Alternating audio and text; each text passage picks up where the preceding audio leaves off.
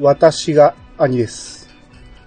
えー今回は、えー告知した通り、ドラクエ11の、えー感想が届いてるんで、えーそれを読む回という形で、えーゲストをお迎えしております。えーまずは、ケンタロウさんです。どうぞ。どうも、えー、ドバラジの DJ ケンタロスでございます。よろしくお願いします。はい、お願いします。じゃあ、えー二人目、ピッチカートミルクさんです。どうぞ。どうも、えー、ピチカートミルクです。よろしくお願いします。はい。えー、このお二人は一応あの、ドアラジの方でやった、えー、ドラクエ11回から、えー招待という形で、はいえー、さらにもう一方、えー、ドアラジでもね、イヤサガでももうお馴染みになってきましたけど、えー、小豚健志さんです。どうぞ。こんばんは、小豚健志です。はい、よろしくお願いします。はい、よろしくお願いしお願いします。もう、早くも小豚健志さん、イヤサガも3回目なんで、そうですね。うん。はい。もうこれ、ドアラジもね、結構たびたび出てますし、こう、あおかげさまで。うん、いかにね、はいケンタロウさんと僕が小豚さん好きかっていうのをね、分かってもらえでると思うもあり。がたい。うん。ありがたいですね。うん。ラジオ向けな人間ですわ。うん そうですか。はい。頑張ります。はい。で、えー、今日、こう、なぜ小豚さんがここにポンと入ってきたかというとですね、これ、ケンタロウさんからのご推薦、強いご推薦がありまして、うんはい。どういった経緯で、あのですね、はい。あのー、まあ、あの例の東京に行った座談会の絡みですよね。はいはいはい。はあーで、あのー終わってからですね、うんあのーまあ、いわゆる東京のメンバーと、うんドワラジ東京メンバーともオフ会したんだけど、うん。はい。その場にあの、小豚さんも。はいはいはい。そうですね。うん呼び寄せたというか、はいぜひ酒飲もうぜって言った話ね。はああでね、あのーまあ、酒が進むにつれですね。あのーまあ、いろんなことみんな管巻き始めるわけですけど、はいはい。うん。まあ、小豚さんがね、目座りながらですね、ケンタロスさん、なんでこう、あの、ドラクエ11回俺出たかったって言ってね。えー言ってましたね力説するわけですよ。うんあねこれは多分本編の中でやるんだけど、ああ、もうね、ケンタロスさんには言いいっぱい言いたい、いっぱい言いたいことあるよって言われて。ああ。うんあ、しまったら。で、これはね、やっぱね、うんあのー持ち帰り案件だなと思いまして。うんうんうん うん。で、まあ、ただやっぱドアラジもちょっといろいろ都合もね、いろいろあって、ちょっと忙しいなと。もうね、このままもう、イヤサガでもドラクエ11回するって言ってたから、うん。まあ、どっちで取り上げてもいいよね、なんていうことをそ、兄さんに相談してたんですね。うん。そうだねなんですね。うん。ああ。まあまあ、こ、ここで呼んでしまえっていう話で。うん。うんありがとうございます。そうですね。だから、あの、ドアラジでやった11回と、えーまあ僕もね、最初はそちらに参加する予定やったんですけど、うん。大阪でね、ドラクエ11のコンサートがあるということで、関西支部で行ったんで、で、そこで、えー、メンツを見ると、あ、これは一本取れるなと思ったんで、うん、ドアラジの方をちょっと抜けて、えー、イヤサガの方で、ちょっと分岐という形でね、あの、世界線が分かれましたけど、はいはい。うん。で、えー、それで、えー、二つのね、ドラクエ11回が並立したわけですけど、ここでね、感想会で一つに収束するという、うん。あどっかで聞いたことあるような 流れまで。だからこれは、えー、ドアラジとイヤサガの、えー、コラボという形でいきたいと思いますそのうですね。。はい。はいえー、ということで今日は皆さんよろしくお願いします。お願いします。お願いしお願いします。ます。それでは始めましょう。アニのイヤサガオープニング。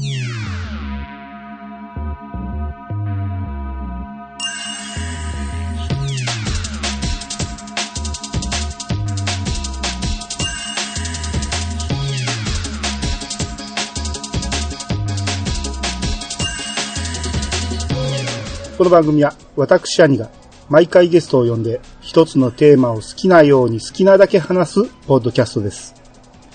改めまして、どうもです。改めまして皆さんよろしくお願いします。お願いします。お願いします。えーそれぞれのね、ドラクエ11回で、こう、プレイ環境、みんなき、えー発表したと思うんですけど、はい。えー、だケンタロウさんが 3DS の 3D モード、うん。ピチカートさんがプレステ4、はい。で、僕が 3DS の 2D モードをやって、2周目で 3D モードをやったっていう形なんですけど、小豚さんは、はいはい何でプレイされました？僕は、えー、3DS で、うん。あの、まず 2D でとうん 3D 両方やった後に、うん。プレステ4もやりました。3 全種制覇ですか？もう全部やってます。すごいですね。もう大好きなんで。それ、ぶっ続けでやったってことですか？えっと、ちょっと 3DS が終わってから、うん。4、なんか、うーん、1ヶ月ぐらい空きましたかね。あちょっとなんかわ、ちょっと、ちょっと忘れたいなって。はいあえて開けましたね。あ。ああ、なるほど。はい。はい。うん。っていう、まあ、小豚さん、えー、多分この中で一番プレイ時間が長いと思いますけど、そうですね。うん。うん。今日はね、小豚さんに、えー、いっぱい語ってもらおうと思ってますんで、はい。はい ぜひ。うん。はい。えー、じゃあね、一応ネタバレ感想会ということでね、えーまあ、まずお題になるような、えーお便りを一つ読みたいんですけど、はい。えー、サイフリートさんからいただいて、で、これ一回ね、アニツーでも読ませていただいたんいただいたんですけど、これねはいはいネタバレになるなということで、P 入れまくったんですね。うーん。はいはいはいな何言ってるかわからへんっていう、まあ、すごく中途半端な紹介になってしまったんで、はい。はい。もう一回こちらで、えー、P なしで、えー全文紹介したいと思いますんで、えーはいまず、サイフリートさんから G メールでいただきました。はい。はい。ドアラジにも感想を送ったのですが、かっこ、うっかり名前入れ忘れちゃったけど、好きなキャラは、ホメロス君とウラノスウルノーガなんですね。ホメロスは元が悪的な感じで、皆さんお話しされてたけど、ホメロス君はホメロス君的に努力もしていたし、褒めて欲しい思いいっぱいあったんですよね。でも、そばにはもっとできる子、かっこ、グレイブ、グレイブってか、グレイグですね。えーがいた。えー、拗ねたり、妬んだり、羨んだりしてもしょうがないですよね。うん。ウラノスもそうですよね。勇者って何でもできて、何でも受け入れてっていう、出来すぎくんだから。光と闇は表裏一体。ウラノスはウルノーガと分離してしまったからもう救えないけど、ホメロス君はまだ救えるんじゃないかなーって。なので、仲間には、えー仲間にさらに加えるなら、ホメロス君をって思っちゃいました。うん。ホメロス君にもきっと光の部分は心のどこかに残っていると思うのです。以上、敵キャラ好きなサイフリートでした。といただきました。はい、ありがとうございます。ありがとうございますありがとうございます。まず、えー、これね、えー、サイフリートさんからのお便りでちょっと、えー話をしたいんですけど、まあ好きなキャラがね、ホメロスとウラノスと、まあどっちか言ったらこう、うん悪役の方ですよね、ね今回はね。うん。うん。まあ、サイフリートさんはこちらの方が好きということで、そういえばドアラジで好きなキャラって発表しましたっけ？うん。いや、一応言ったんですけど、まあ安定のところしか集まってこないです。そうですね。うん。特に、まあ、仲間、仲間になるキャラクター中心だったイメージがあります、ねですね。あー。ええうんうんうんこういった形で、その、なんですか、まあ、ホメロスとかウルノーガン、はいウラノスみたいなキャラクターをうん好きだと挙げることは、確かにしなかったかもしれないですね。ゆ、許せんぐらいの勢いで話してそうるですよねむしろね。うん。イヤザガの方でもね、ホメロスは結構ボロクソに言ってましたんで。うん。僕は、ホメロスは、うん。もしリメイクされるなら、まあ、スイッチでリメイク作られてるじゃないですか。はいはい。うん。うん、仲間になってほしくないんですよ。おなるほど。あもうあの、ホメロスは救いのないのがいいんですよ、最後まで。僕の中でも。ん。もうわかるわかる。最後まで、そのなんかこう、なんて言うんでしょう、言葉ですけども、クズ野郎であってほしいんですよ。もう、心が弱くて、うん。驚かされて、魔の、魔の道に行ったまま、うん。うん、友のことをうら、もう羨ましいと思いながら死んでてほしいんですよ、僕は。意外にあれ人気あるのは何なんですかね？ねまあ、美形だからじゃないですか。あの、なんですかね。あの、見え隠れする、その、あれでしょ？その、グレイグに対する、そええ。の、嫉妬心と、ええええ。えあで、あまあ、それこそ、まあ、ネタバレだから言いますけど、あの、死ぬ間際に、ええ。あの、グレイグと見せた、あの会話ですよね、多分。あの、はい。うん。はいはいおおまあ、お前が羨ましかった、うん。あの、ホメロスがグレイグに対して言いますよね。う。うんそそれに対して今度逆にグレイグが、いや、何を言うんだ？お前の、俺、俺の方こそお前が羨ましかったって言うじゃないですか。うん。で、あそこだけをこう、変な話、あの、捉えられた感じで、うんうんうん、なんかすごくこう、この二人のその、どっちかというと、ほぼほぼしい関係みたいなのをクローズアップされて人気が高いという俺は捉えてます。ああ、なるほど。うん二次的な感じ B、で。BL 系のね。うんそうそうそう。あの、あの、ちょっと話ずれていいですか？うん。あ、どうぞ。あの、ドラクエ中、あの、僕、あの、ちょ、ドラクエ11が始まって、まあ、なんて言うんでしょう。いわゆる、キャラもののドラクエって、うんあの、うんエイト振りじゃないですか。ああ、そうですね。うん。ですよね。うん。で、で、えっ、と、僕のあの、ドラクエ、ツイッターのドラクエアカウントは、まあ、10で作る、作ったんで、まあ、うん。知らなかったわけですね、そういう世界を。うん。ほあの、ほもほもしい世界を。ああ、でなるほど。ドラクエ11が発売された途端、ザーってホモがいっぱい流れてくるんですよ。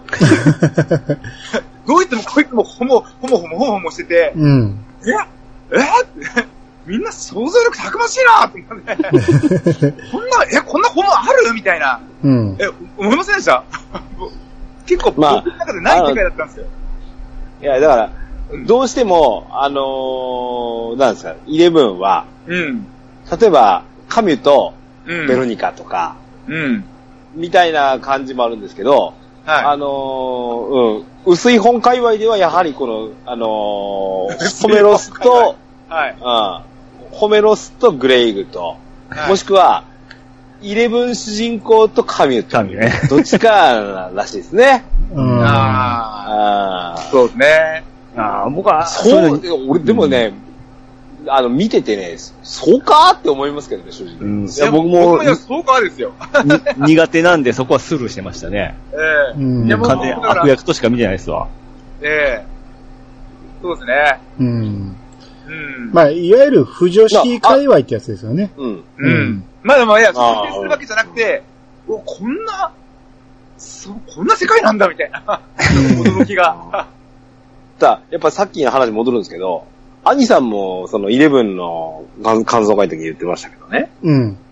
あの、う、なんですかね、あの、ホメロスが、その何、次の、その、もし仲間になってほしいっていうはいところの、その、はい上かなり上位どころか1だっつって確か。そうですね。ということはこれかなり現実味あるでしょ？ありますね。はい。ねはいどこをどうねじ曲げてストーリーを変えるつもりがねって思っ。まあ、最終的に、その、グレイグとの会話で、改心して、するか、アホ、アホが。いや、ねじ曲げるとしたらそこしかないでしょ。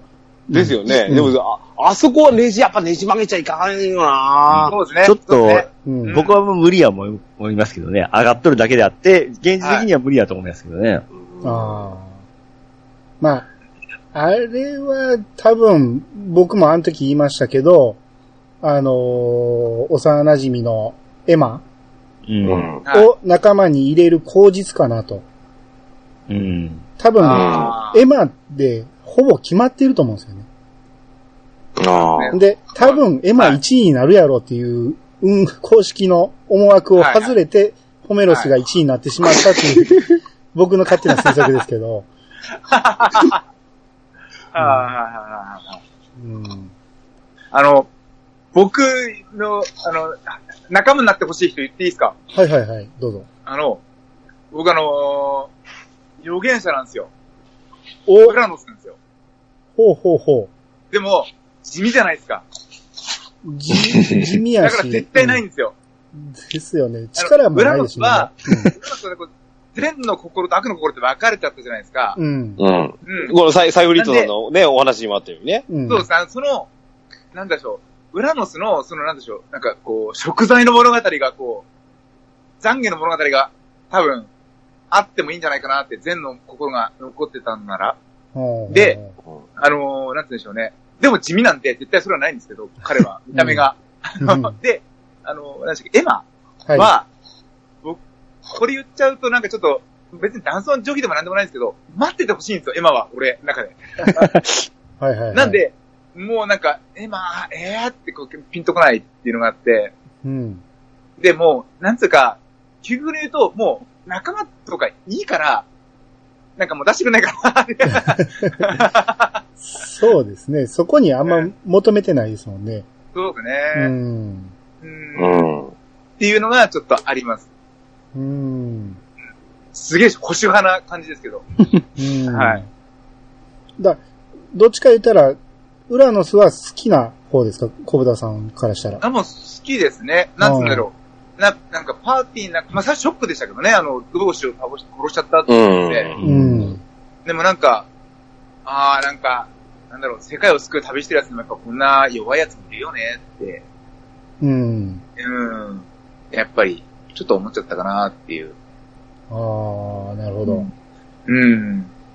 まあ、仲間になるとしたら、どのタイミングになるんでしょうね、それ。もし考えると裏のですか、うんあのー、あれですよ。なんだっけ、裏の世界、一回エンディング見て、うん。うん。あのー、クジラ召召喚するとき、うん。うんあれ、占い師が出てくるじゃないですか。あ、占い師、預言者、うん預言者が出てきて、うん最初あの、うんと、ウルノーガの姿姿で出てくるんでしたっけ？うん。で、なんか、主人公たちが構えて生きてたのかみたいになって、でも、いや、この姿じゃ、あなんか、うん、違うね、つって、あの、預言者の姿になって、うん、うん、うん。で、うんクジラを召喚するっていうシーンが、ありましたね。うん。あはい。そこじゃないかなって、あー、なるほど。なるなら。うん。でも、絶対、ないんですよ。なんだ見た目が不思議だから。ああ、まあ、そうやね。その、最初の、えー世界戦で、一応あの、ウルノーガがうん。倒したじゃないですか。はい。ニューゼルファを。う。うんん。そうですね。あれじゃなくて、ウラノスとして倒しさせてあげてほしいという感じですか、ね。まあ、そうですね。うん。なるほどなるほど。それは、なんとなく納得できますね。うん。なるほどね。うんストーリーにこう必然性が一番生じるかなって。うん、うん、うん、うん。うん。なんかエマがなるって言ってもなんかもう、取ってつけた、見つけたみたいになっちゃって、なんかこう必然性がないんですよね。うあん。理由が欲しいんですよね。うんそもそも、お前バトル要員じゃねえじゃねえか。そうそうそうそうそうそう。そうです、そうです。ーでも、まあ、その、結局、その、二次的な感じでね、主人公と、セーニャとかベロニカとか、マルティナと、その、二次的な要素でこう、くっつけるストーリーがいろいろ考えられてるわけじゃないですか。はい、はいい。ははいはい。うん。やけど、公式見解としては幼馴染とくっついてほしいというところがあるんやと思うんですよ。うんうんううん。ん。でないと、幼馴染を置いといて、うん。何、セーニャとくっつくのみたいな。なんか、まあなんかそこの違和感は残るじゃないですか。そうですね。うん。あの、まあ、結婚するっていう選択肢もありますしね、あの、そうそう時点で。うん。だからそれが、その、リメイクでね、結婚する選択肢が他に増えた場合ね、うん。その違和感はどうやって抜くんかなと。うんうんあで結構もうストーリーがもうちゃんとできとるんで、うんもしやるんだったら、やっぱり、その今回、その本当のエンディング後の、まあお遊びというか、うんやり込み要素というのは実際なかったじゃないですか。う。うんん。うん。そこをおまけとしてつけて、そこからの、あのーキャラを追加っていうんだったら、いろいろできそうな気するんですよ。ーまあまあそうですね。うん。そうやな、うんそ。それやったら、僕はね、もうエマの相手をちゃんと作ってほしいですよね。ああ。でまあ、僕らはでも、それってもうドラクエ5で体制できてません。ああ、確かに。あの、うんなんかあの、あの、ねえ、あのー、8のリメイクってされました？ああ、しましたよ。結婚相手。はい。あれもひょこっとなんか追加されてたじゃないですか。そうですね。うん。うん。あれはどうだったんだ？僕ちょっとそこいやってないんであれなんですけど、あれは良かったんかどうなんかっていうのがちょっと知りたかったんですけど、あれは、なんでしょうね。多分、それこそ、エイトって、そのお父様とくっつくとかそういう要素が、ま、全く原作でなかったので、はいはいはい。うん。多分、それこそ、なんだろう、えっと、さっきの、ファンの想像じゃないですけど、なんか、ファンの想像を形にできるエンディングがこう、ルートが用意されてるってことは、まあ、いいことなんじゃないかなとあまあ思あ。うんですよね。なんか、例えば、ストーリーの中で、あの、ちょっと、そういったなんかこう、イチャイチャエピソードが2、3あったとしたら、え、なんでだよって、うん。えなんで違うやつと結婚すんだよとか、なんかなっちゃうかもしれませんけど、うん。うん。あじゃあ、あれはあれで良かったわけなんですね。そうですね。うん。うん。なんとなうくわ、姫でしたけど、姫ね、うん。別に姫でなくても違和感はないですもんね。あれの場合は。う。うんんうんそうですうね。んそれに引き換えこのエマっていうのはやっぱり最初のオープニングからこうラブラブな感じはずっと作ってたんで、う。うん。で、一人でね、村で頑張って待ってるみたいな感じがあったんで、うん。うんもう最初死んだと思いました、僕。ああ、そうですね。うねんあそこまで見さ、見出されて、あの、他のとこ行くのはちょっと心は痛いですけどね。そうですねう。んもうそれこそ、俺大変、大変失礼ですけど、うん。え世界が一回落ちた後なんですけど、え。ええ。うん。あー、お母ちゃんどうなったんかなぐらいしか思わなかった。俺、人出なしですかね。まあまあまあ、でもそれも、お母ちゃんっていうのも、僕らはドラクエ5で体制できてるじゃないですか。あの、やっと再会できたと思ったら死んじゃうっていう。ですね。うん。でもやっぱそういったなんかこうんう、ちょ。いちょいこう過去作を思わせるところも好きですね、あ11は。な、なるほど。それは確か普通にやっ。てても面白いし、うん過去作やってると、あ、これってもしかしてここのオマージュなのかなとか。うんあうん。あ。あ、それこそ、ねそれこそエマとね、取り合いしてほしいですよね。あどどっち選ぶのっていう。そうですね。うん。一晩考えろって言われたいですよね。いや、エマひ引きそうじゃないですか。いや、どうやろう。そこはこっち側で作るストーリーでもあると思うんですよ、ね。あ、そうか。うん。うんあと主主人公自分ですからね、ドラクエは。そうそうそう。うん。はい。もう自分の思う通りやればいいんですからね。うん。はい。うん。まあ、こんなところで、えー、サイフリートさんの話はいいかな。はい。う。うんん。はいまあ、ホメロス君にね、あのー光の部分がどっか残ってるかって言われたら、一応みんな僕らは否定してるんですけど。否定が多かったですね。うん。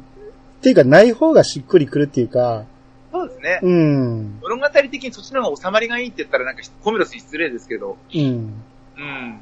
その、悪に走った原因が自分本位ですからね。まあそうですねう。ん。特に救いがないというか、うん。で、だからこそサイフリートさんはそこに惹かれたっていうところもあると思うんですけど、なあ。うん。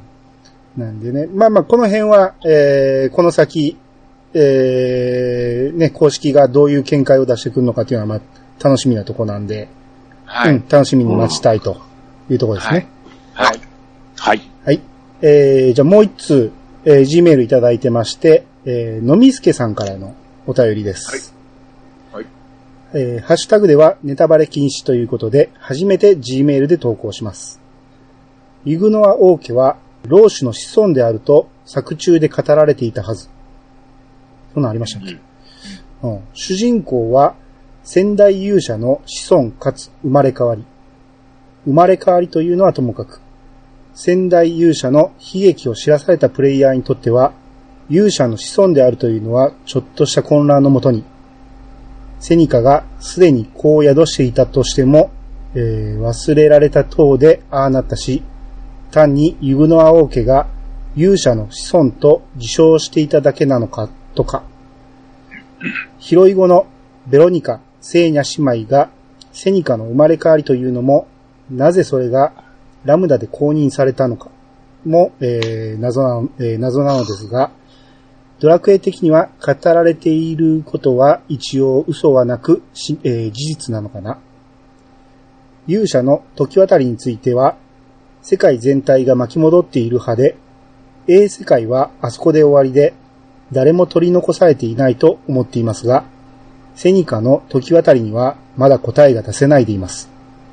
それこそ物語が始まった時のみんなが知っていた世界なのかもしれませんが、うん。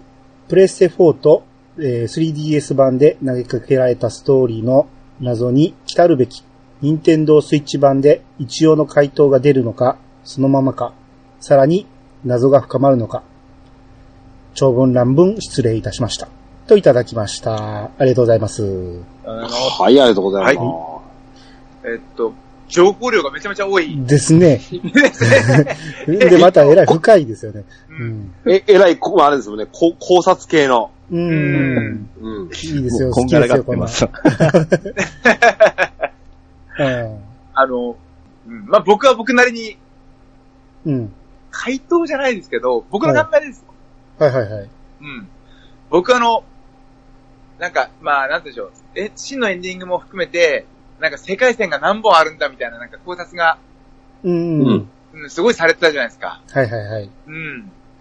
うーん、僕は、うん。なんか、雰囲気でいいんじゃねえってしか思ってなくて、実は。ほうほうほこれ言っちゃったら元も子もないんですけど、う。うん。でもそう言って想像するの楽しいですよね。そ楽しいんですよね。うん。うん。うん。わかります。で、僕はその雰囲気で、ごめんなさい。本当に申し訳ないですけど、他になんかこう、俺はこういう世界線だっていう質問は、意見があれば、でも聞きたいです、ね。でも、やっぱり、あの、今日ほら、まさにあの、えっ、と、なんですか、えっ、と、小豚さんを、はあの、東京オフ会の時にお話しして、い。ええ俺喋りたかったよっていうところって、実はまさにこういうところも確信のところではありますよね。ああ、あの、どうしても、あの、ドアラジで私が言ったのは、どうしてもこの、巻き戻るという話、う。うんん。うん。時渡りについてっていうのに関しては、うん。はいどうもこう、俺は否定的にしか見ることができないよっていう、あの、ドアラジで話をしたと思ってます。はい。はい。で、もちろん一本の筋を通した、その、えっ、と、あの時エクセルシオさんが喋った、1回目のエンディングまでがドラゴンクエスト11。う。うんん。うん。あで、そこからあとはドラゴンクエスト0。うん。うん。3につなぐための、うん。あの、ゼロストーリーだというような、うん。あの、考え方をすると、非常にしっくりきた。あの時エクセルシオさんを読んでよかったなって私は思ったんですけど。そう。です。ね。それも僕、ああ、もう、いい言葉選びするなって、こう、嫉妬したぐらいなんですけど。うん。いや、た、ただ、やっぱり、その中にも、その、ね俺はその、のみすけさんの、ねメールにあったように、その、どうもその、世界線がうん。変わってうん。いる、特にのみすけさんなんで、あそこで終わりで、うん誰も取り残されていないと思っているっていう話だったんですけど、うん。それでも、なんか、やっぱりプレイしてきたところっていうのは、あそこまで楽しかった 冒険っていうのが、うんやっぱりドラゴンクエストとの体験として残ってるものを、うん。なかったことにしてしまうっていうのはどういうことやねんっていうのが、俺のドラ、うんドアラジでの感想だったと思うんですよ。うんはいはいはいま、はい。ではい、真っ向から、はい。小豚さん否定されてましたよね。そうですね飲みの席では。そうですね。あの、ああ。ちょっと飲みの席でも同じ、同じこと言うような、ようなこと言ったと思うんですけど、うん。もう、ドラクエって、あの、僕、最初は戻、戻るって言った時、僕も一瞬、えって思ったんですよ。うん。正直。でも、あ、でもドラクエって、絶対ハッピーエンドじゃんって。ほうほうほうん、あの、誰も仲間が、バンから、え、だってあの、仲間が死んだって、まあパパスぐらいじゃないですか。あの、なんて言うんでしょう。まあ、パパスは、まあ、主人公を、なんて言うんですかね。う。んん。と、まあ自分で操作するキャラじゃないですかね。次の世代に送るっていう意味では、う。うんんまあ、あの、退場するのはまあ、必要になったのかなと思うんですけど、うん。あの、普通に戦ってきた仲間が普通に死んで退場するっていうのは、ドラクエ11が最初だったと思うんなんだと思うんですね。ああ。意外とね、FF って、FF あんまりやってないんですけど、あの、4でしたっけが、パロムポロムが死んだっていう、結構衝撃的なシ,、はいシーンがあったと思うんですけど、うん。はい。あのーあれは驚きを俺隠せなかったですよ、正直言うと。ああ、そうですね FF4 ね。あまあどんどん人変わっていきますからね。そうそう。ただ、うんまあ、それはそれでいいのかなっていう部分もあったんですけど、うん。ああ。だそれで言うとね、死に別れではないけど、セブンで一人脱落者いたじゃないですか。うん。あのキーファックですね。あ、兄さん、うん。あ脱落という言葉を使っちゃいけないな。キーファは、うん。あれなんですよ。セブンのエンディングで、うん。もうすべても、あ、もうなんか、よかったなって感じにしてくれるじゃないですか。ですね。一応子孫、子孫も出ますし。うん。そうですそうですそうですん。なんで、キーファは、あれはあれでもう僕は、まあ、あの、僕はもうあの、主人公に全部種を預けるタイプなんで全然恨みはないんですよ。うん。あ同じです。うん。全然恨みもないし、うん。まあまあ、ストーリー的にも最後良かったなって思うし、あの、手紙をなんか海で拾っでしたっけなんかう。んうん。うん。うん。ねそうですね。で、よ、あ、良かったなって思ったんで、うんそんなに、そうですね。なんか脱落したっていうイメージじゃないですね、僕は。はい。うん。だイエブに話を戻すと、うん。まあ、あのまま全員の時間が戻ってるから、うん。その、特に、その、別れたわけじゃなくて、みんなでやり直したっていうだけで、うん。うん。しかもそれで、えー、死んだはずのベロニカが生き返はいる結末ができるわけで、うん。ハッピーエンドだっていうことですね。そうですね。でも、うん。最初、僕も最初あの、違和感を覚えてさっき、さっき言ったと思うんですけど、うん。あの、世界に戻って、時渡りをして、で、最初に会うメンバーがベロニカなんですよね。あ、そうですね。うん。一番最初に会う、あの、メンバーがベロニカで、しかもベロニカが、あんたどうしたのよ、そんな泣きそうな顔してって言うんですよ。そんな、うん。確かこんな、そんなことを。うんそうですね。もうね、あの、その時主人公の顔は見えないんですけど、もう絶対、もう俺泣きそうな顔してましたもん。あ、これもうドラ、ドラクエだから仕方ないんですけど、はい。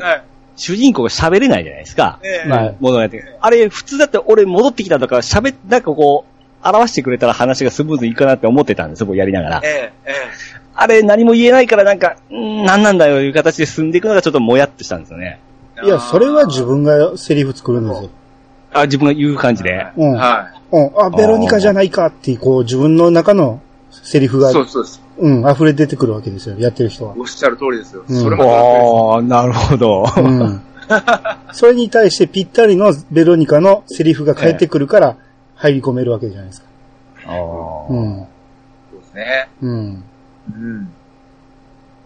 なるほど。えー、ピッチさんはね、ええ。あのー巻き戻る前の段階、はいはいはい。要は、聖夜覚醒して二人分ええ。になった。で、あそこのはいはいエンディング、いわゆる、はいウルノーガを倒した後のエンディングで、もうしっくりきてるから、そこで終わってもよかったんじゃないかって確か言ってたと思うんですけど、はいはい。あの聖夜が一番好きですからね。ああ、完完全体聖夜が。あ、なるほどね。あはは、あの、うん。ショートヘアになったせいなんですね。そうです。あの、呪文も全部使えて。ええううんん。あのスキルパネルびっくりしましたね。マジかよって。そうそう。うん。ね、俺、俺はね、でもなんか、あそこの聖夜のか覚醒、まあ、聖夜賢者化したわけじゃないですか。はいはいはい。あのね、ベロニカの死っていうものを、正直言うと捉えられなかったわかるあーあ、わかるまあ、そこで、そこで、あ俺も帰ってこんだなっていう確信はしましたね、今回そうなんですよ。そうですね聖夜が、聖夜が、ああ、なんか、ベロニカの呪文使えるってことは、そうです。ああ、そういうことなのかって、それでようやく咀嚼できた感じがしてね。ですねあの場では。うん。絶対、なんか帰ってくると思ってましたから、うん。あ、今回帰ってこんのじゃっていう形で。ストーリー、ストーリーとか、何かを持って、その、ベロニカの、もう、ベロニカがが帰ってこないっていうことを知るんじゃなくて、うん。聖夜のシステムを通してうん。知らされたということが意外にショックだったのはありましたね。うんあります、あります。うん。あの、あ、もう、こう、あ、そうか、みたいな感じになって。そうですよね。もう、もうその時も俺、僕涙でぐちゃぐちゃだったんで、何が起きてるか全然わかんないですよ、もう。あれでもスキルパネルがなんかすげえ広がってる。もうあの、髪の毛が、うんえーなんかこう、ねえ、あの、燃えながらこう空に舞ってるじゃないですか。うん。うわーって。こんなことってあるかよーって。うん。えですね。だから、その聖夜が覚醒したことによって、こう、ベロニカ生き返らないっていうのが、ーうんその、それで確定して、こう、うん落ち込んだのはあるんやけど、その分聖夜が、ケンタロウさんも言ってた空気的存在ややったんが、うん。うん。急に存在感をそうですよね。ね、うん上げて、こう、セーニャが好きになった瞬間でもあるし、はい。うんうん、いろんな複雑な思いが生まれるんですよね、ここで。うん。うん。うん。ねただ、まあ、セーニャがね、その、万能すぎて、はい。1ターンじゃ足れへんと思ってましたよね。うん。その、セーニャ、あの、3人パーティーでいいから、セーニャ2回行動させてほしいなとか思いましたよね。詰め込みすぎではありますからね。うん。ね、使い切れないですからね、あの、万能の、あれよね、スキうルを。ん。うん。まあ、僕はあの時も言いましたけど、世界線が分かれたと思ったんですね。うん。うん。A 世界、いわゆる元々のその、主人公が巻き戻る前の、えー取り残された人たちのまま進んでいくっていう風に受け取った。うん。あの時も言いましたけど、戻ってこれないかもしれないって言われたっていうのが一番でかくて、はい。戻ってこれないイコール、あ、かもしれないイコール、戻ってこれるかもしれないって受け取ったから、あのまま進んでいく人たちがいるんかなと。ああ。うん。いわゆる、あの、ドラえもんでいうもしもボックスの、はうん。えー、魔界大冒険のやつですね。うんい。はい。はい。はい。はい。うん。二つの世界に分かれてしまったんで、うん。うん、そのまま行く、えー、ベロニカが生き返らない世界線もずっと続いていくんじゃないかって思ったんで、うん。うん、そこに対するもやっていうのはあったんですけど、うん。うん。この、のみすけさんの言うように、全員が巻き戻ってて、えー、ここで、えー、いわゆる記憶だけが、あ記憶が、主人公だけが持っていけるとうん。いう認識なら、それも確かに納得できるなと。うん。うん。いわゆる、リーディングシャイナーですか？ですねう。ん下着的な。下着で言うと、意識をね、はい。保てはる能力があるっていうことはい。で言うと説明は確かにつくなと。うん。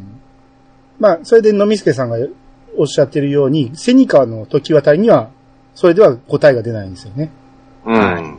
うん。だその辺がいろいろややこしくて、この時間移動の物語ってどうしてもね、うん。その、矛盾がちょっとやっぱりありますね。ですね、ルールは一つじゃないんですよね。物語ごとにルールうんってそれぞれ決めるから、うん。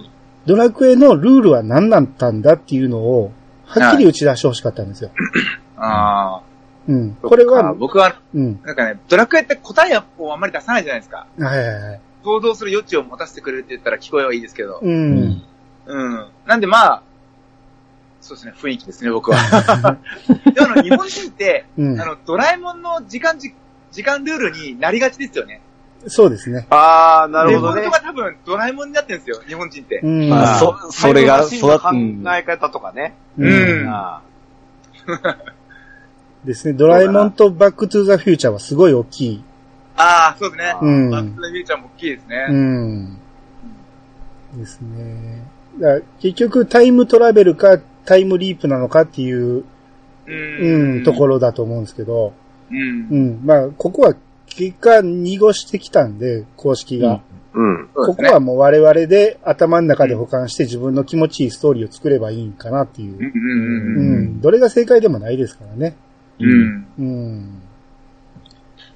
で、最初に言ってたこのユーグノア王家がね、老子の子孫で言うあるっていうのは、語られてたっていうのは僕見逃してたんですけど、皆さん、分かってました？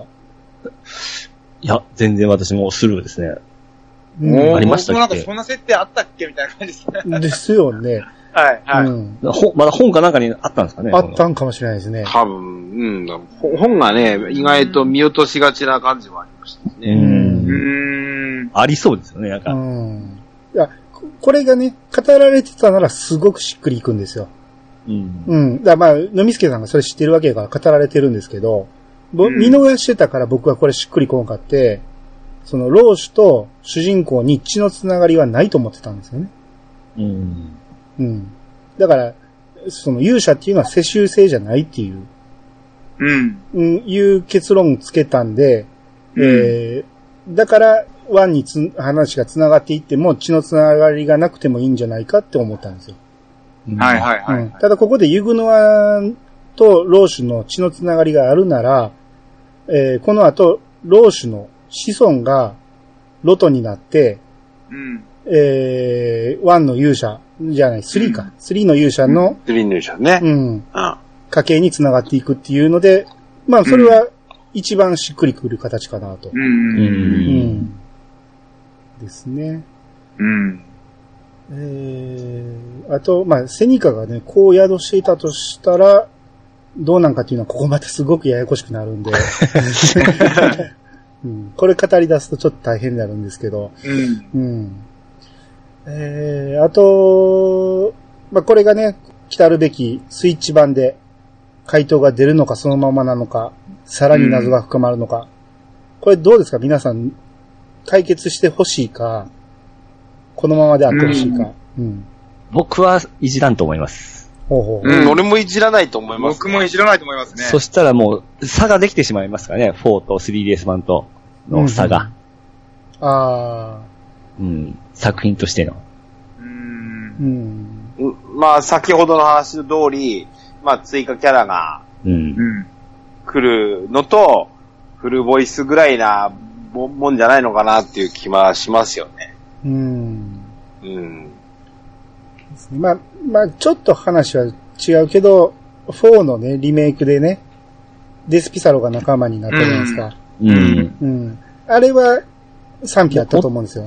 でもあれもともと構想しとって、当初、あの、メモリの関係で入らんかって、やっと入れた、入れれたっていう話でしたよね。ああ、それもあるけど、ただ、ね入れれなかったからこそ、すごくモヤモヤが4のストーリーを深めたところもあったと思うんですよ、僕は。う。うん。うん。すごく不幸な終わり方をした、ピサロっていうね。うん。う。うんんうん。あれはある意味良かったかなと思ったんですよ。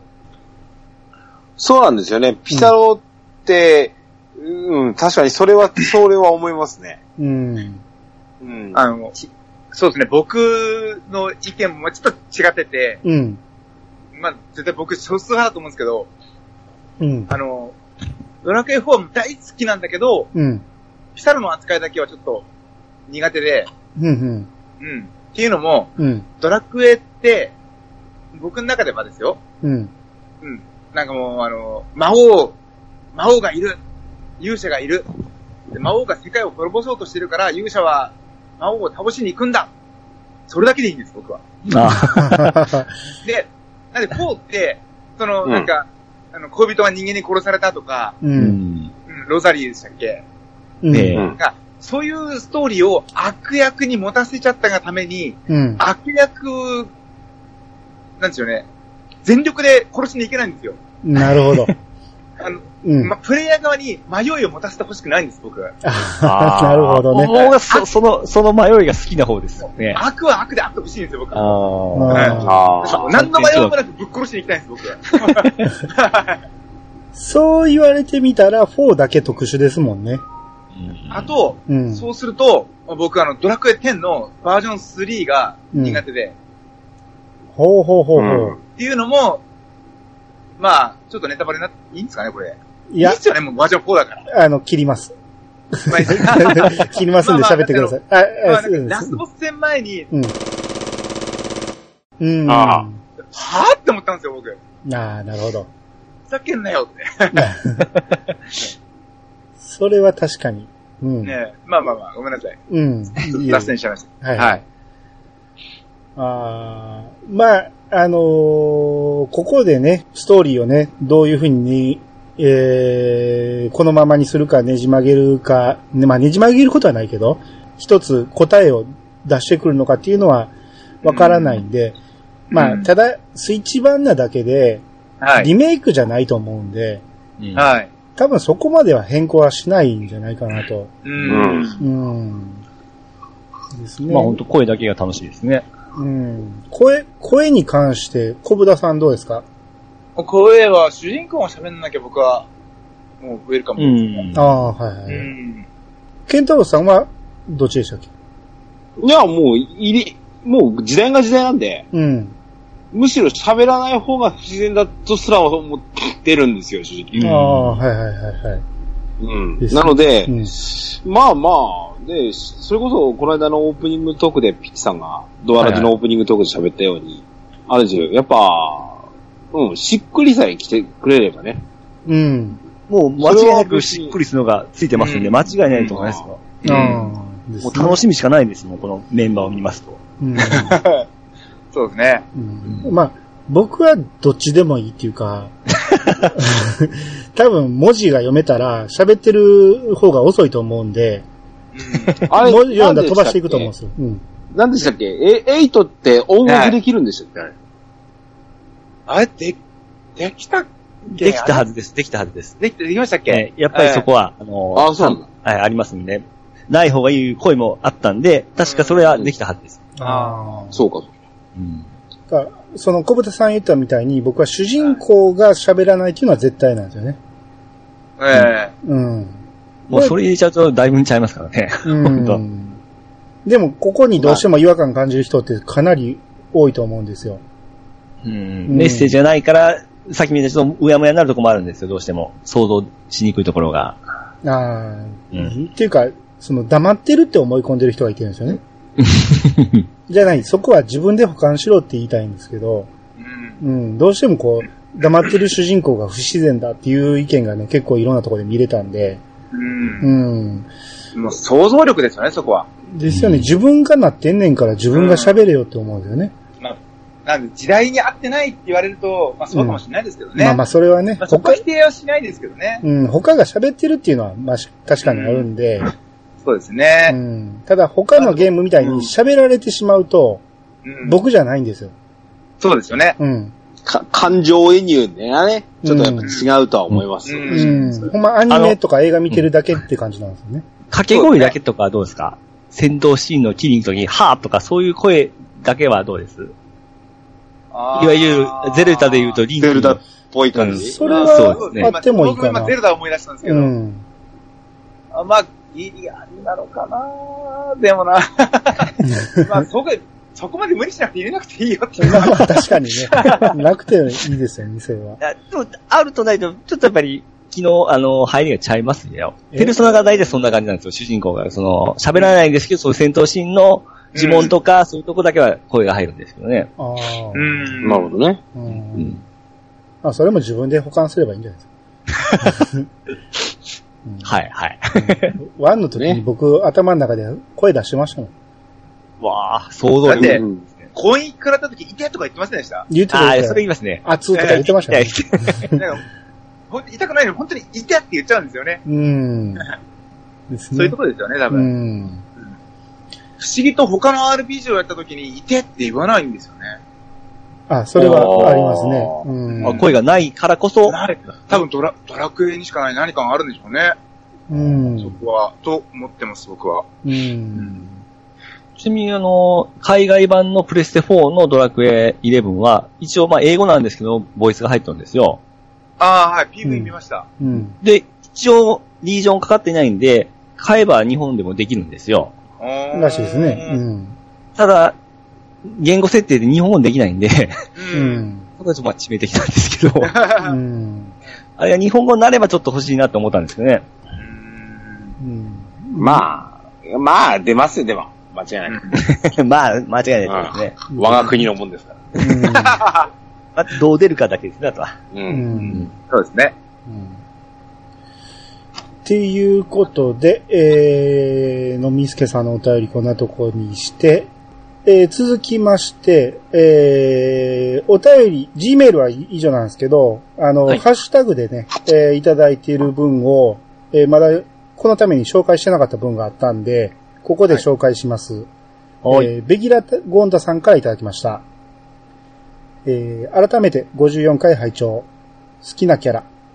1位、ベロニカ。2位、シルビア。3位、セーニャ。結婚に関しては、スイッチ版で選択肢増やしてくれることを希望。うん。ヨッチ族との絡みも増やしてほしい。仲間になるキャラ増やすなら、マヤか、ハンフリーで。といただきました。ありがとうございます。はい、ありがとうございます。えー、まあこれ、好きなキャラをね、挙げていただいたんですけど、うんはい。まあ、1位ベロニカっていうのはまあ、小豚さんは確僕ベロかニカです。ベロニカですよねベ。ロニベロニカです。確かこれ前僕とピッチさんと3人で喋った時に、そういう話しましたもんね。はい。あれは、ベロニカのストーリーだろうと。もう、すごいですよ。もうベロニカのストーリーですよ。うんベロニカのストーリーか？な そうなのか？うん。それで、まあまあ、うんピッチさんがそれにええって言ってたんですけどね。いや、もうべ、あの、ちっちゃいままがちょっと僕、あれだったんですよ。大きくならなかったじゃないですか、最後まで。それがいいんじゃないですか？そこまでいいんですよ。ああ、そうなんですか。何言っちゃってんなですか？ほんまにあ、あ、あなたちっちゃい子好きやないですか？いやいや、そんなことはないんですよ。い や理由はですね、なんか魔法がなんか取られたからちっちゃくなったんでしたっけ？呪い的なもんですね、確か。うんはい。あれは結局、あの、回復線ままずっと行くわけなんです？そうそうそう。その原因のやつを倒しても、戻らんかったから、まあ、いっかってなったじゃないですか。まあいいかっつう。うん。うわ、軽いっすね。若返ったし、いいんじゃないですか。なんかの必殺技使うときだけちょっと戻ってるシーンがありますよね。え？何でしたっけ？えっと、なんだっけ？なんムービームービーで。なんもしかしてこれあプレステ4だけですかね？あれだ、えっと、クジラを、あのー、覚醒させるときですよ。多分、確か。違ったらごめんなさい。笛が変形するやつ？えっと、なんか、クジラがなんかあの、あれですよね、このままじゃあの、水エレファントとこ行けないから、なんか、夜みたいなま、まとうじゃないですか、最後。ああ、うん。あん時じゃなかったでしたっけ？あサタンクロスみたいなね。合体技で、えええー、セイニャとの合体技を使うときに、ああの、その時だけムービーでベロニカが大きくなったんですよ。あ、そうなんですね。へえ。そういうシーンがあるんですけど、なぜ結局本編で大きくならないのかっていうのが、僕としてはちょっと納得いかなかったんで、まあ、障害とかで大きくなってほしかったんですけどね。そうですね。僕はまあ、ベロニカ、ありのままのベロニカを受け入れたいと思ってるんで、うん。あれ、ありのままじゃないですかね。ちっちゃくなってるわけですから。いや、もう今の、今のままの、もああ。う、はい。まあ、いっかって言ったらいいんですよ、僕の中で。僕的なやつですね。うん。まあ、だから、あの時、僕、イヤサガでも言いましたけど、中身がね、あの、大人で、見た目が子供の女の子のキャラって意外と好きなんで、ええうん。そういう、こう、すごく、頭の切れる感じの見た目がね、子供っていうのはすごく、なんか、なんとなく惹かれるんですよ、そういうのが。え、これココナンで言うとね、ハイバラとかそうそうそうそうそう、ハイバー好きなんですよ。へえ。なるほど。うん。ほんまの子供は、だから、あゆみちゃんは何とも思わないんですよ。そりゃそう。あれ、あれ見たらちょっと引きますよ。うん。そういうのがあって、こう、ベロニカしっくりきたなって。はいはい。うん。性癖に刺さったわけですね。性癖っていうほどでもないですけどね。うん。あ、ケンタロウさんはベロニカはどうですか？普通ですわ。あ、普通ですかだってね、そもそも、いあの、小豚さんと真真反対で、うん。いや、それはそれで、あの、完結したならいなくてもいいんじゃねっていう、一つの結論を言い俺は見出したの。ああ、なるほど。うん完全体セイニャですね。セイニャはセイニャでも完全体の方のセイニャですね。ああ。ああなるほど。賢者戦略ですね。はいはい。あまあ、人それぞれいろんな性癖がありますね。こ好みって言いました、好みって。いやいやあ。うん。あの、2位のシルビアに関しては、うんあの、ケンタロウさんもピッチさんもいまいちって確か、ちょっと苦手みたいなこと。苦手ですね。うん。おい、俺はね、うん。ええ。あの、シルビアのオカマキャラというものに対しての、うん。お姉キャラというものに対しては、いや、まあまあ、いいキャラ付けだったんだと思うんですけど、うん。俺、シルビアで抜群に好きなところは、あの、男気出すところなんですよ。う。うんん。うん。うん。あの時だけ目がマジになって、うん。うん。あの、王子にカツ入れる時とか。はいはい。獅子道ですよね、そこはもう。う。うんん。あの時の、あの、シルビアが、その、やっぱり、あの、かっこいいんですわ。かっこいいですね。う。うんん。あと喋り方も戻るんでしたっけ？そこまでお姉系でしたっけ？いや、うんそこをしっかりとずと思いま、すよ。うん。お姉系なんですけど、やっぱりそこだけ、なんかビシッとした感じで喋る。でしたっけ？うああ。ん。ですけうど、んそこの、あの、キャラの、その、起伏というのがシルビアの場合は出てるので、うん。まあ、変な話、これ、例えばですよ、な、いなかったら、このうんイレブンのキャラの中にシルビアがいないと。かなり間が抜けた感じになるんじゃないかな。うん、うん、うん。まあ、そう言われたらそうですね。まさにムードメーカーですしね。うんあ、のー、僕あの、ドラクエ10で、フィギュアが1体だけもらえたじゃないですか。うんはいはい。シルビアか、あの、ベロニカでめちゃめちゃ迷ったんですよ。おううん。でも僕、た僕は旅芸人なんで、あの、やっぱシルビアかなって思ったんですけど、うん。で、あの、まあ、話進めてって、まあ、シルビア男前だな、かっこいいな、じゃあシルビアもらおうかなと思ったんですけど、でも、いや、待てよ、と。エンディングまで見てから決めようって、うん。エンディングまで見たらもう、ベロニカ一択でした、僕は。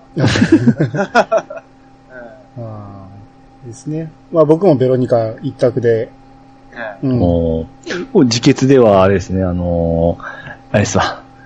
あれ名前出てこないぞ。もう一人の。マルティナ？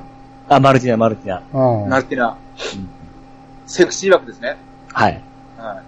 僕はあれですよ、マルティナは、あのー全部こだわって、あの、バニーの姿でクリアしてますから。バニー以外の装備はさせない。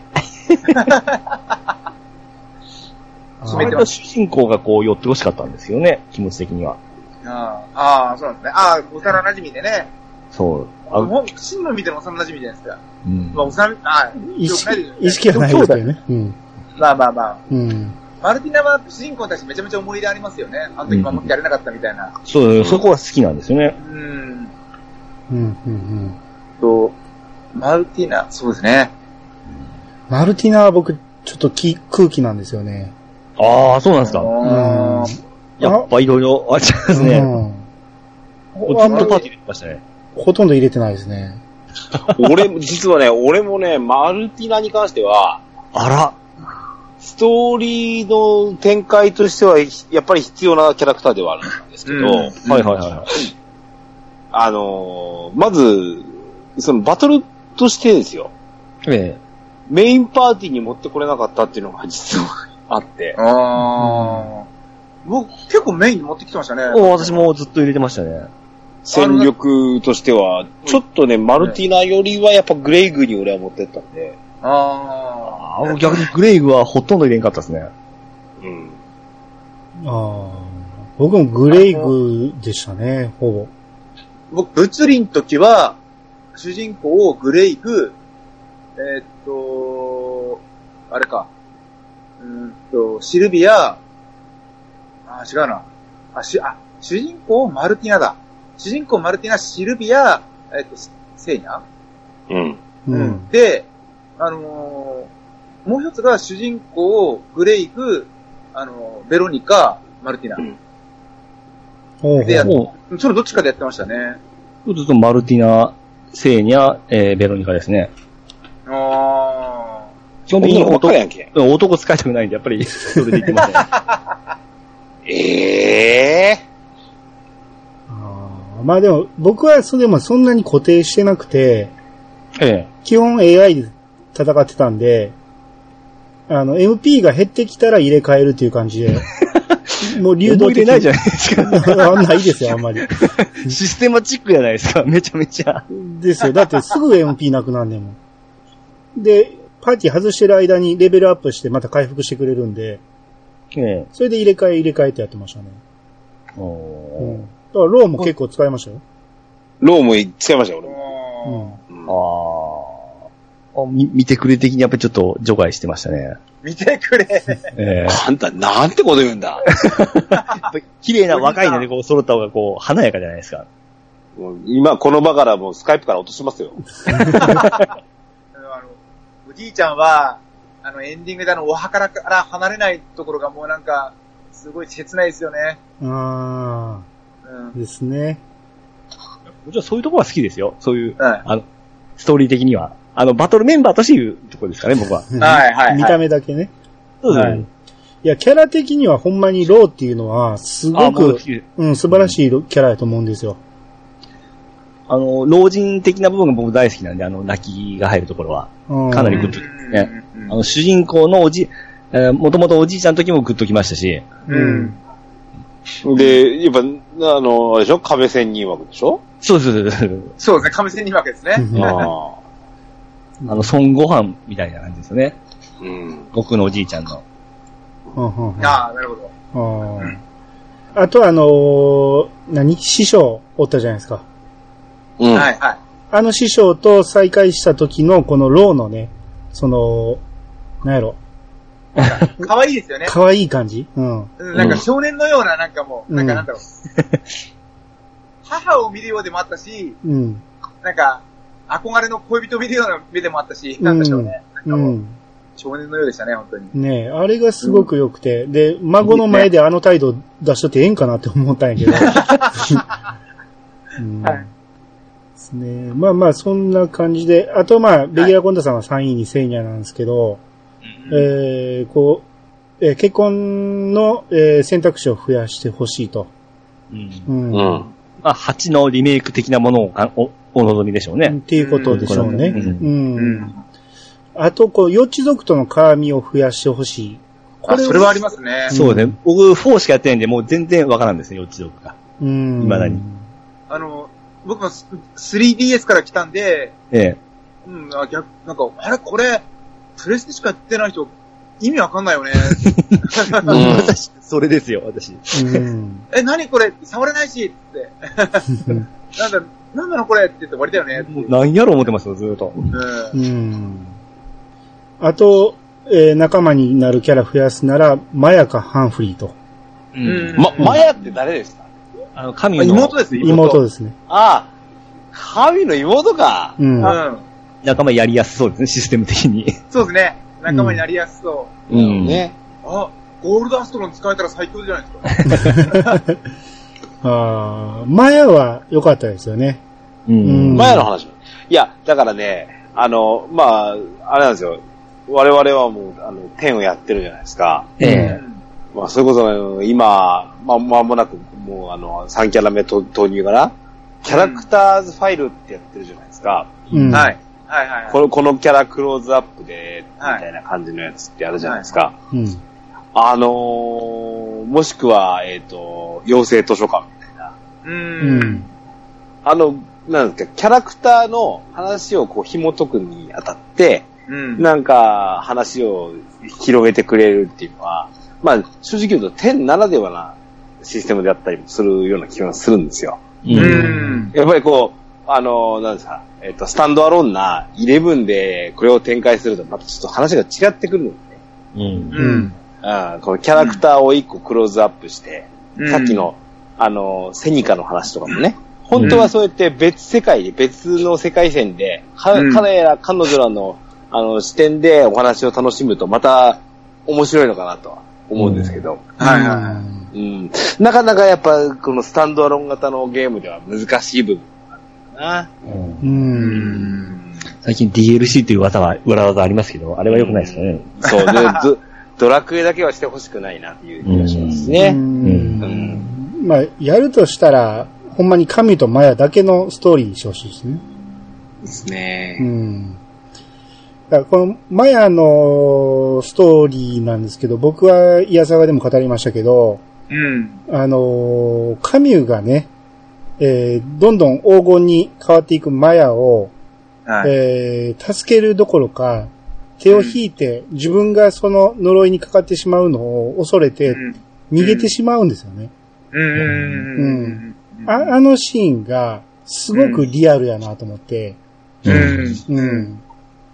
もう、ほんまに普通のアニメとかやったら、そこで、うん。こう、抱きついて、どんどん黄金になっていく妹を抱きしめながら変わっていくんやと思うんですけど、うん。自分がそうなるのが嫌と思って一歩引いてしまうっていうのがすごくリアルやなと思ったんですよう。ん。ううん。ん。わかります。あれうん。あれによって神がすごく思い悩んだと思うんですよね、その後。う。うん。うん。あの話はかなりよくできてるなと思いましたね。うん。あれは、なんでしょうね。なんか、あの、いろいろ思うところありますけど、えどうしますみんな黄金にでできるようにしたら、みんな利用しますよね。もちろんですよ。もちろんですよね。大金持ちになりますよ、その。ええうん。なんでしょうね。あの、マヤってあれ？最後どうな、どうなったんでしたっけ？戻っ、どのタイミングで戻るんでしたっけ？あの、復活の時あっさり戻ったんですけど、はい。最初どうだったか最初はすごい、最初はね、あの、モンスター倒しに行くんですよ。うん。黄金系のモンスターばっかり出てくるあー、とこ行ってそっかそっかうんでありましたね。で、それがマヤやったんか、そのモンスターが。ああ。あじゃあまあそこで仲間になれますね。さらっと。うん ですねう。ん正もとなりますよね。ええうん。僕あの、あんま性格のいい女性ってあんま苦手なんで、うん。あのー、なんで、青年が苦手なんですよ。ほうほう。いい子が苦手なんです、僕。ああ、なるほど。ええま真逆ですね。あのー、なんていうのね。ちょっとこう、ひね、ひねくれた部分があった方がういいなんんで。すよね。あうん。なので、ああいう子はいいですね。あ。ああ。はい。ちょっとい、あの、意見が違うけど、僕はねえ、あの、男言葉を喋る女の子って苦手なんですよ。あうん。で俺が、お俺っ子みたいな。そうそうそうそう。そういう意味では、マヤは好きか嫌いか言ったら、その好きではないんです。ストーリー的には良かったと思うけど。あ、なるほど、なるほど。それで言うと、ベロニカはね、はい。その、最初から最後までね、はい。品があるんですよ。そうですね。品がありますね、そこは。うん。うん。あの、態度はね、結構、こう、やんちゃっぽいことをするけど、うん言葉遣いはちゃんと品があるんで、しそういう意味でしっかりしてますもんね。そうそうそう。うん。でもマルティナだって品があるじゃないですか。あまあ、マルティナは、うん品なんですよ。品、品しかないんですよ。ああ、マルティナ、あマルティナか。マルティナってごめんなさい、ごめんなさい。マルティナは、うん。えいやもう、セクシーさがあるじゃないですか。ああ、でも空気なんですよね。えうん。やっぱ、マルティナはね、比べる対象がアリーナっていうでかい存在があるんで、ああ姫であり舞踏家という。あ、なるほど。うん。ー、僕はあの、あれ、あれですよ。と、槍を持って氷結乱にしてくれたからもう、それだけで決まりなるほど。え槍でするのか うん。あと、ハンフリーはどうですか、皆さん。ああ、いいんじゃないですか、ドリンク飲んでいただいて。僕らのハングリー空気ですね。